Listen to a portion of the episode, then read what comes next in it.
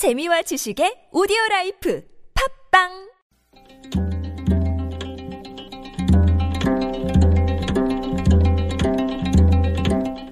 한문학자 장유승의 길에서 만난 고전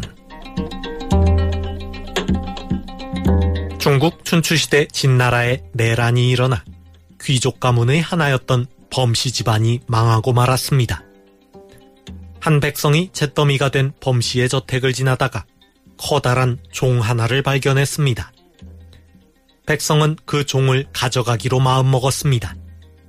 이제 주인이 없으니 가져다가 고철로 팔면 후한 값을 받을 수 있을 것이라 생각했습니다. 하지만 종이 너무 커서 혼자 힘으로는 도저히 지고 갈 수가 없었습니다. 하는 수 없이 백성은 종을 부수어 조각낸 다음 나누어 가져가려고 하였습니다. 백성이 망치로 종을 때리자 큰 소리가 울려 퍼졌습니다. 사람들이 이 소리를 듣고 와서 종을 뺏어갈 것이라 생각한 백성은 어리석게도 제 귀를 막았습니다. 자기가 종소리를 듣지 못하면 남들도 듣지 못할 것이라고 믿었기 때문입니다. 여시춘추에 나오는 이야기입니다.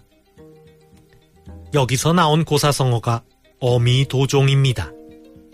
가릴 엄, 귀이, 훔칠도, 쇠북종. 제 귀를 막으면 남들도 종소리를 듣지 못할 것이라 여기고 종을 훔친다는 말입니다. 어미도종은 자기를 속이면 남도 속일 수 있다고 믿는 어리석은 태도를 비유하는 말입니다. 오늘로 예정되어 있던 특검의 대통령 대면 조사가 무산되었습니다. 대통령 측이 조사 일정 유출을 문제 삼았기 때문입니다. 대면 조사에 집중된 관심이 부담스러웠기 때문이라는 추측이 나오고 있습니다. 대통령이 특검의 조사를 받는다는 건 세상이 다 아는 사실인데 날짜만 숨기면 아무도 모를 줄 아는 모양입니다. 제 귀를 막고 종을 훔치는 짓이나 다름없습니다.